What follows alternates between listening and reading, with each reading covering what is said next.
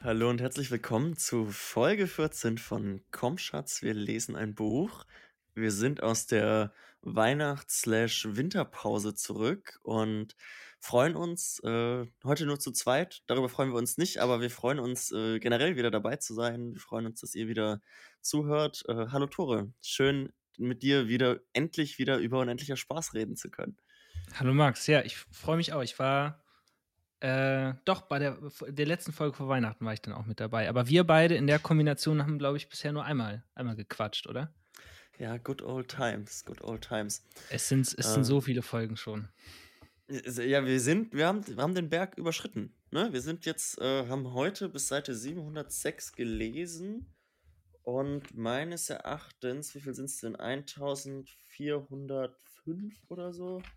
1400. 110, ja, 1410 Seiten. Ähm, damit haben wir jetzt offiziell über die Hälfte. Wahnsinn. Und Krass. ich finde, wir, wir können uns mit einem äh, gegenseitig virtuell-visuellen Schulterklopfen belohnen. Dafür muss jetzt auch mal Zeit sein. Sehr gut. Ja, auch herzlichen Glückwunsch an euch natürlich, die ihr bis hierhin durchgehalten habt äh, und auch nicht nur das Buch, sondern auch uns ausgehalten habt. Wie ging's dir, Tore? Jetzt mal, wie lange haben wir Pause gemacht? Fast drei Wochen. Mhm. Hast du, hast du weiter gelesen oder hast du auch eine Lesepause gemacht? Oder hast du nur eine Pause im Sprechen gemacht? Ähm, nee, ich habe auch eine Lesepause gemacht. Beziehungsweise musste ich, äh, musste ich noch was nachholen, musste ich eingestehen ähm, mhm. zur Folge, zur letzten Folge, die wir gelesen hatten, war ich nicht auf dem, auf dem aktuellen Stand. Da habe ich äh, das nachgelesen und ich habe dann tatsächlich auch erst ähm, gestern und heute die aktuellen 50 Seiten gelesen bis 706. Ein bisschen spät dran. Äh, aber. aber Tut ja nichts zur Sache. Ging, Tut ja nichts war zur Sache. bei mir schon genauso auch. und ähm, mir hat es aber viel, viel Spaß gemacht irgendwie. Und ich habe es auch in so zwei Abschnitten gelesen. Also der erste, wo noch ganz viel an der äh, Akademie spielt und dieses, dieses Morgentraining detailliert beschrieben wird. Und eben im zweiten Teil, wo es dann mehr um Don Gately und die, die Brüder Lucien und wie heißt der andere Max? Äh, ich habe es gar nicht oder irgendwie Französisch. So? Ich bin ja äh, gelernter Altphilologe, wie ich nicht müde okay, werde zu, okay. zu erwähnen. Ja, Deswegen tatsächlich nicht. Ähm, mein, mein Kopf macht dann da auch, liest es gar nicht mehr richtig. Ne? Ich erkenne den französischen Namen und dass er mit irgendwie Bäre anfängt und dann ist nur noch so Bertrand und irgendwie Irgendwas. so eine endung und dann der Rest. Da kommt nur so ein Bild von einem Pantomime und, und einem Baguette in den Kopf. Nee, auf Exakt. jeden Fall, es waren zwei, finde ich, total unterschiedliche Abschnitte, so auch ungefähr in 25 Seiten eingeteilt. Ähm, und äh, es hat mich, hat mich sehr stark durchgezogen. Und das Ende habe ich ganz kurz vor unserer Aufnahme jetzt erst gelesen und es hat mich eiskalt erwischt. Also es hat mich wirklich ähm, hat mich wirklich umgehauen. Jetzt bringst du es schon ja. so schön ins Spiel. Du hast im Vorfeld gesagt, du würdest gern über die, die letzte Szene reden. Ähm, lass uns doch das, das direkt machen. Was, was hat ja, dich so mitgenommen? Wie war es? Also ist der Eindruck ganz frisch? Ja, ich, ich, will, ich will dich auch gar nicht aus. Äh, Max bereitet ja unsere Folgen immer vor. Jetzt ist das Betriebsgeheimnis raus. Oh. Aber ähm, genau, ich hatte gesagt, ich würde gerne ganz kurz über, die, über dieses Ende sprechen. Und ähm, ich fand es, glaube ich, bemerkenswert, weil es, es schleicht sich so heran. Ja, also wir folgen eigentlich ja Don Gately, wie er durch äh, Boston fährt mit seinem Auto mit äh, wahnwitziger Geschwindigkeit, was irgendwie was ganz Sympathisches und auch Verstörendes hat, weil Don Gately ja schon so eine sehr positiv besetzte Figur bisher war oder, oder ist ja eigentlich in seiner. Auf so die kleinen alltäglichen Rassismen, die. Ja, genau. Es, so mit einfließen. In, Im Kontext dieser Anstalt ist er irgendwie eine sehr positiv besetzte Figur, der ja sogar als grottenschlechter Koch irgendwie immer noch Respekt auch äh, bekommt. Mhm. Und dann fährt er aber auf einmal durch diese, durch die verschiedenen Stadtviertel und ähm, es ja, es, es hagelt einfach nur Rassismen, egal wer es ist. Ähm, wer jetzt nicht, wie er das, also wer irgendwie kein, kein Weißer ist, ähm, der wird irgendwie ähm, rassistisch bezeichnet und irgendwo stand es auch, er, er, er würde sich selbst als Pro-Amerikaner bezeichnen. Das, mhm. das ist, glaube ich, die mhm. Betitelung dafür. Ähm, wo man erstmal so, da, da, wird man ein bisschen rausgehauen und ich habe mich auch ein bisschen hinters Licht gefühlt und gleichzeitig, ich meine, darüber haben wir schon in einer Folge geredet, ist schon wieder die Frage, ähm, wer erzählt hier eigentlich und muss das so erzählt werden? Warum sind wir hier so in einem personalen Erzähler? Ähm, warum ist es keine Ich-Erzählung? Dann wäre das alles noch nachvollziehbarer. Aber darauf will ich gar nicht eingehen. Ich, ich schweife schon wieder total ab. Jedenfalls geht es dann über diese Dose, glaube ich. Über eine Dose, die Don Gately sieht, mhm. wenn er durch die Straßen fährt, die dann gegen. Eine Millennial Fizzy. Dose. Oh, Max hat es sich notiert. Ja, genau. Nein, nein, ich, es, es, taucht so häufig auf. Also ich musste, ich musste nochmal irgendwie da, dahinter kommen. Ja, die Millennial Fizzy. Ich hatte das auch mal gegoogelt. Es gibt die Firma, soweit ich weiß, nicht. Aber mhm. ähm, nicht, dass ich jetzt Unsinn erzähle. Das sind die Sachen, die dann, glaube ich, beim zweiten Lesen auffallen die haut eben gegen diese Tür von diesem Unterhaltungsgeschäft, wo äh, Bertrand, genau, Bertrand und Lucien Antitois eingeführt werden als zwei Loser-Rebellen, die irgendwie gegen die ONAN rebellieren, aber das will ich wirklich hinbekommen. Ganz kurz wird M. Duplessis wieder vorgestellt, den Don Gately aus Versehen ermordet hat. Also äh, viele Figuren tauchen hier auf einmal wieder auf. Und ich fand es so faszinierend, weil es irgendwie handwerklich, fand ich das krass, dass hier zwei Figuren eingeführt werden, nur ganz kurz. Ähm, und man denkt sich, okay, was, was kommt da jetzt? Tauchen die hinterher auf? Hat das irgendwie ein großes Ding? Und ich, mein Herz hing aber super schnell an Lucien. Und dann kommen auf einmal die, ähm, die Assassinen, die, die Attentäter in Rollstühlen, die wir ja schon vorher kennen. Aber wir irgendwie auch als. Die Brüder Antitois schon. Echt? Alter Max, du, du blamierst mich hier total. Ich, ich, also, ich kann wir, mich nicht wir erinnern. Wissen, wir wissen nicht, dass sie so heißen. Ähm, sie kommen namenlos nur vor. Ähm, also es wird dann rückwirkend in der Szene beschrieben, es sind die beiden, von denen äh, per, per Mules ähm, die Drogen kauft. Ah, die okay. Pillen, die 13 Pillen, die die da okay. von diesem Hippie, bei dem Hippie gegen den Spiegel tauschen. Ähm, genau. Okay, das das, okay. Madame Psychosis LSD, das später noch eine Rolle spielen soll. Du bist echt, du bist sehr gut im Anteasern, Max. Ähm, ich, muss gerade ganz, ganz kurzer Einschub nur, ich muss gerade daran denken, wir haben in der letzten Folge über dieses Serielle gesprochen, ne? dass wir eigentlich das Buch auch so ein bisschen wie so eine Serie lesen.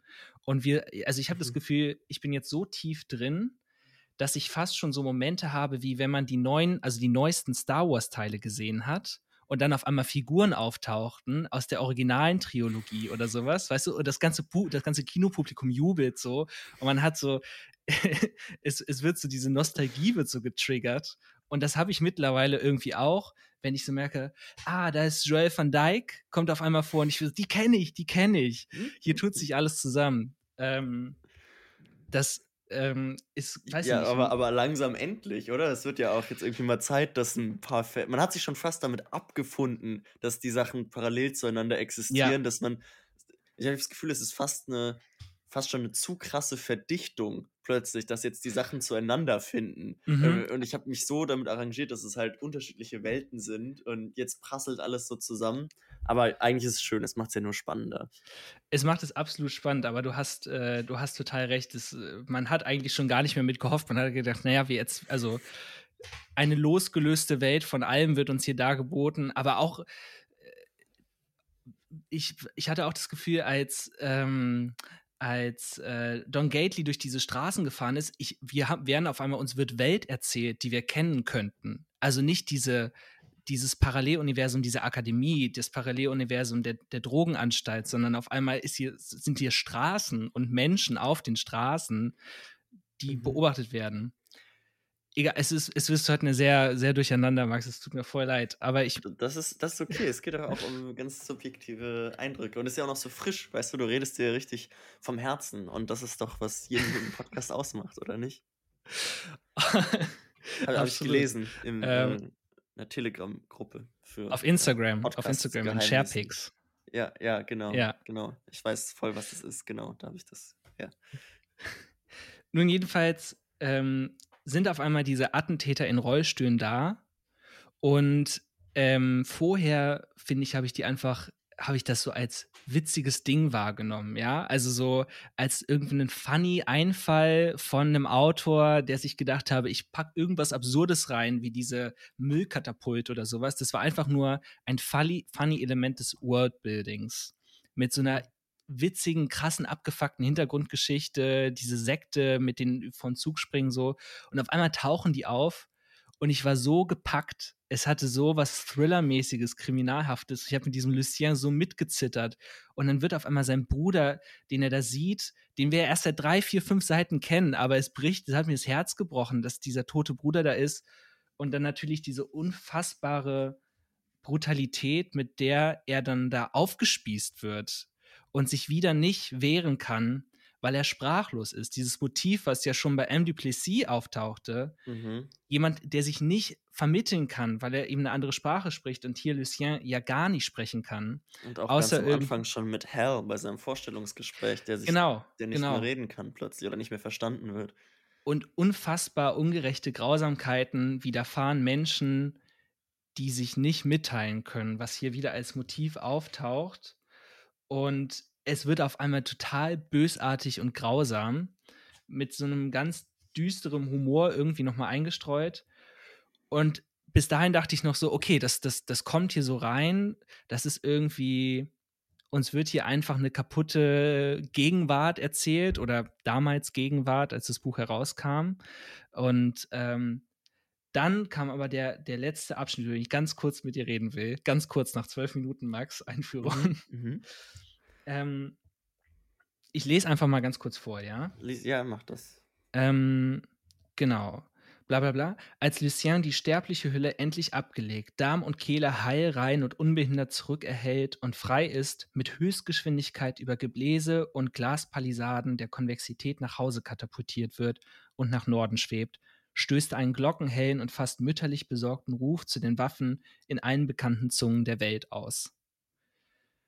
Und das ist ja, auf einmal kommt hier ein metaphysisches Element herein, was so weit weg ist von diesem ganzen Dekonstruieren von Gesellschaftsphänomenen, ähm, was, was mir total herausstößt und ähm, was wir ja schon so ein bisschen so haben, als dass Don Gately seine Drogensucht los wird, indem er irgendwie zweimal am Tag betet, auch wenn er dann nicht wirklich dran glaubt.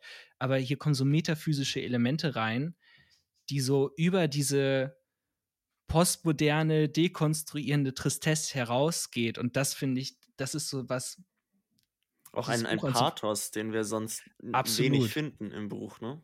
Ja, und ich, ich weiß nicht, ist dir das aufgefallen? Hast du da, hast du da irgendwie schlaue Gedanken zu, Max? Weil ich kriege es gerade wie Lucien nicht in Worte gepackt.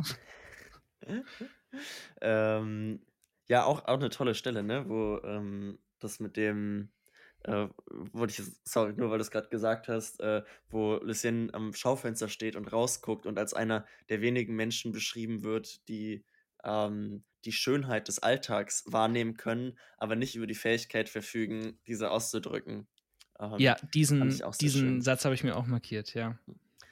Ähm, tatsächlich habe ich mich bei dem letzten Satz, über den wir jetzt gerade gesprochen haben, gefragt, ob das eine Referenz ist auf einen Text, den ich nicht kenne weil ich mhm. musste sofort an, hast du zufällig für immer die Alpen gelesen von Benjamin Quaderer? Ich habe natürlich eine Kritik dazu gelesen, aber das Buch. Und ich dann das entschieden, Buch das nicht. Buch nicht zu lesen. Nein, doch, ich wollte es dann eigentlich lesen, aber es, es sind 500 Seiten, Max. Es, sind, es ist ein viel zu dickes Buch, als dass man das äh, außerhalb von Komschatz lesen könnte. Äh, es, es lohnt sich. Und also es ist ja bei Luchterhand verlegt, ne? Es ist äh, viel Negative mhm. White Space und so um die Schrift. Also das ist äh, okay. Ja, okay. Ähm, nee, aber er, er beginnt seinen, seinen Text nämlich mit einem irgendwie sehr, sehr ähnlichen Satz. Und ich habe das Buch leider nicht hier. Ich habe es meinem Vater ausgeliehen. Ähm, deswegen konnte ich das nicht nachgucken. Aber da schwebt auch irgendwie ich weiß gar nicht mehr, die metaphysische Existenz des neugeborenen Johann Kaisers irgendwie über Liechtenstein und stößt irgendwie auch einen glockenhellen Ruf aus oder so. Ich, ich, und auch irgendwie alle bekannten Zungen der Welt. Also, okay, ich weiß nicht, okay. aber ich, ich, ah, ich weiß nicht genau, wie viel davon jetzt sich, sich sprachlich auch überlappt und welche Begriffe und Motive tatsächlich in beiden Sätzen vorkommen. Ähm, ja, aber ich musste halt sofort daran denken und habe mich halt dann erst gefragt, ob eventuell Benjamin Quaderer womöglich auf äh, David Foster Wallace referenziert an der Stelle. Oder ob sich beide vielleicht auf irgendwas anderes beziehen, Ja. was wir jetzt nicht kennen. Oder vielleicht ist es auch nur reiner Zufall. Aber äh, also ich war vor allem mit diesem Gedanken beschäftigt, als ich den Satz gelesen habe. Okay, super interessant. Vielleicht kann uns irgendjemand in der Telegram-Gruppe aushelfen, eventuell, oder wir müssen einfach noch mal zu Google greifen. Aber jetzt mal angenommen, also angenommen, Max, das ist ein Rätsel, was wir nie lösen werden, ne? Ja. Wir müssen uns einfach außerhalb jeglicher Referenzsysteme bewegen. Dann ist es ja trotzdem irgendwie ein, ein tröstendes und in seinem Pathos fast schon irgendwie kitschiges Element, dass er jemand doch irgendwie zu Gerechtigkeit kommt und von seinen Schmerzen erlöst wird, über die Konvexität nach Hause fliegt zu seiner Mutter und, und äh, keine Ahnung, so dieses, so ein christliches Ding von Gerechtigkeit hat und, und Wiederauferstehung. Also muss jetzt nicht explizit christlich sein, aber das fällt doch schon irgendwie auf. Und ich habe schon das Gefühl, dass es auch, was auch in diesem Leseabschnitt kam ja mit Don Gately und seiner Sache, dass er irgendwie zweimal am Tag betet und wenn er so tun muss, als wenn er sich seine Schuhe unterm Bett hervortut, ne? Er betet die Decke an, die seine Vorstellung von Gott ist, wie es auch kursiv geschrieben ist und spricht mit der Decke und es, es kann eigentlich nicht funktionieren. Er ist nicht der Typ, der daran, daran glauben würde, aber trotzdem ist er clean und er zieht es einfach durch. Und das ist, und das ist, finde ich, im Gegensatz zu vielen anderen Sachen nicht mit einer leichten Ironie geschrieben, sondern irgendwie mit einem, mit einem fast schon warmen Ernst. Ja, aber ich habe das Gefühl, bei den Stellen, also wo es um das Beten von, von Don Gately geht, es gibt ja, also das, das metaphysische Selbst, also das Angebetete, kommt ja nie zu Wort, wird nie beschrieben, sondern es ist Mhm. immer nur der Mensch, der sich einem bestimmten Ritual hingibt und mit diesem Ritual erfolgreich ist. Und alle, all seine Erfolge werden ja auch auf, auf dieses Ritual eigentlich geschoben oder auf die vielen Rituale, denen er nachgeht. Ähm, und es wird ihm ja auch immer wieder gesagt, dass er das nicht verstehen braucht, um, um also, Ja. dass es Wie der, wie der Kuchen, kann. der trotzdem funktioniert, wenn man einfach nur der Anleitung folgt. Genau, genau, ohne die, ohne die Backmischung zu verstehen. Ja. Mm, Deswegen weiß ich nicht, inwiefern das sich so hintereinander einreiht. Nee, du hast recht, es Ah. sind schon zwei unterschiedliche Sachen, glaube ich auch. Ja. Ich finde also, also ja, auch auf jeden Fall krass, dass wir hier eine Figur haben, der sowas wie einen Frieden gewährt wird. Mhm. Weil das haben wir vorher, glaube ich, gar nicht. Also, egal wie elendig irgendwie die Qualen sind, die jemand erleidet, ähm, so, es gibt keine Erlösung irgendwie. Ja. Würde ich jetzt mal so spontan behaupten, ohne weiter drüber nachgedacht zu haben. Ich frage mich auch, ob es vielleicht eben einfach im Zuge des, der vorherigen Sätze gelesen werden kann, noch im Sterbeprozess ha- sieht Lucien ja seine, seine alte Heimat, irgendwie schneebedeckte Dächer und so, also so ein bisschen ähm, das Licht am Ende des Tunnels, Nahtoderfahrungsmäßig. Ob Ja. wir das quasi nur als, als das, als letzte große Illusion deuten müssen, weißt du, so als die, als die letzte Verarsche. Mhm. Ähm, aber also so habe ich es nicht wahrgenommen. Also ich habe es schon auch als sehr tröstend, warm und auch einfach mal zur Abwechslung sehr, sehr angenehm gelesen, dass so diese Figur, die kurz auftaucht und dann ein absolut unnötig qualvolles, brutales Ende findet, ähm, das irgendwie gewährt wird. Aber Das kommt jetzt einfach, ja, es kommt, glaube ich, sehr auf die, die Lesart an oder was man vorher, vorher mitgenommen hat. Mhm, Auf mhm. jeden Fall, also Fazit für mich bleibt, die, die Attentäter in Rollstühlen sind für mich deutlich unsympathischer, als sie das vorher waren. Vorher fand ich die eigentlich ganz cool. Mittlerweile, ich habe ich hab Schiss vom Quietschen, dass ich das Quietschen höre.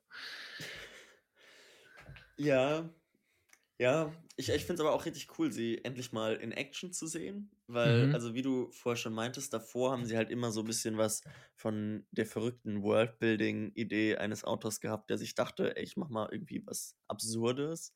Ja. Und man erlebt sie halt in der ganzen Szene so außerhalb ihrer, ihres Zustands des Disabled sein. So, also alles, sie, sie sind einfach enorm fähig in dem, was sie tun. Ja, und mit ihren Saugnöpfen an den, an den Beinstümpfen. Ich, das hat wieder auch so, wir haben ja schon mal so ein bisschen über so Traummotiviken gesprochen.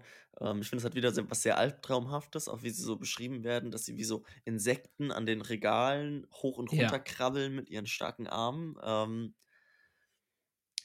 ja, aber also letztendlich habe ich, ja, hab ich mich einfach gefreut, ähm, zu sehen, wie sie agieren.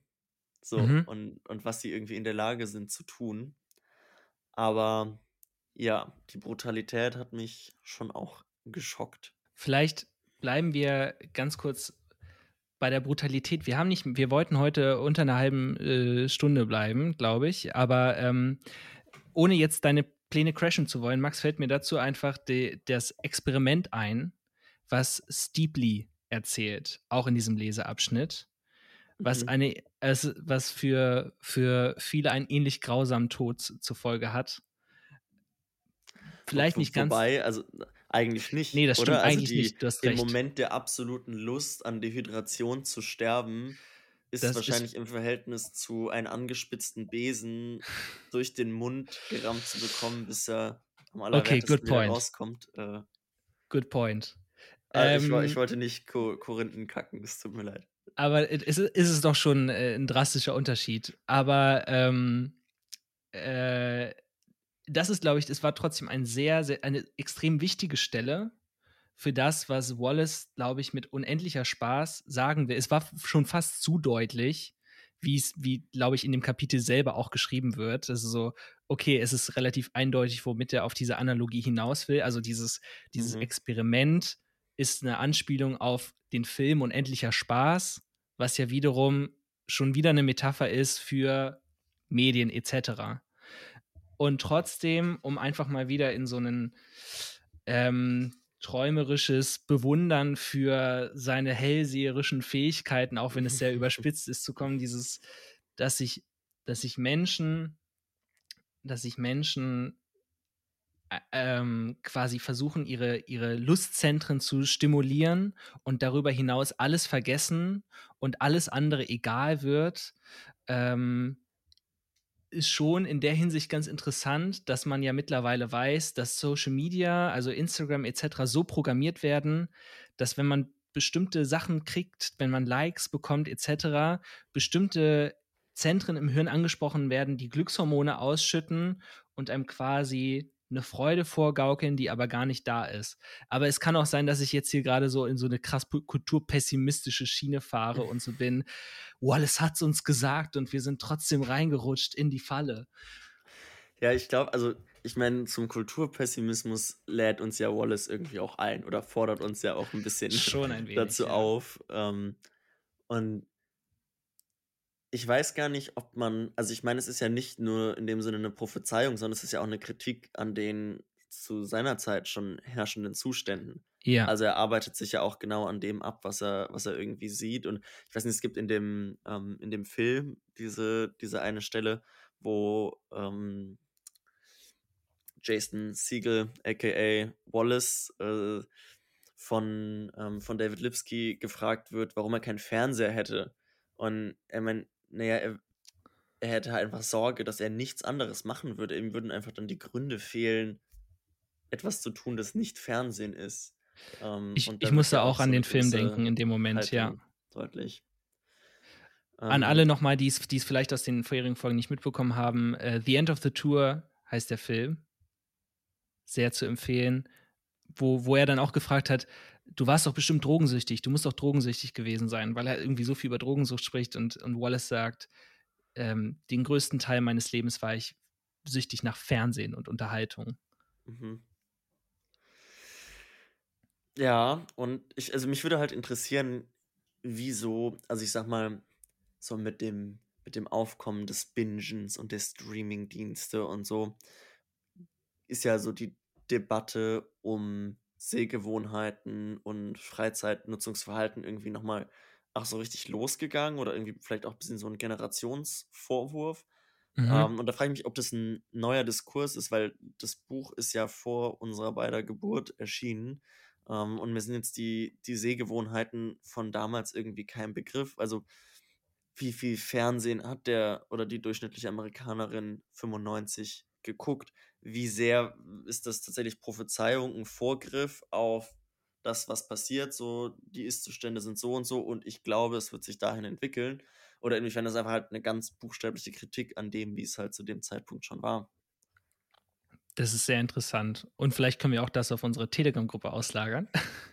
Genau, war von euch jemand 95 schon am Leben und kennt sich ja. zufällig sehr gut mit äh, medialem Nutzungsverhalten ähm, in den USA aus, dann meldet euch gerne. Dann seid ihr hiermit offiziell eingeladen als äh, Gast zur nächsten Sendung, als äh, Expertin.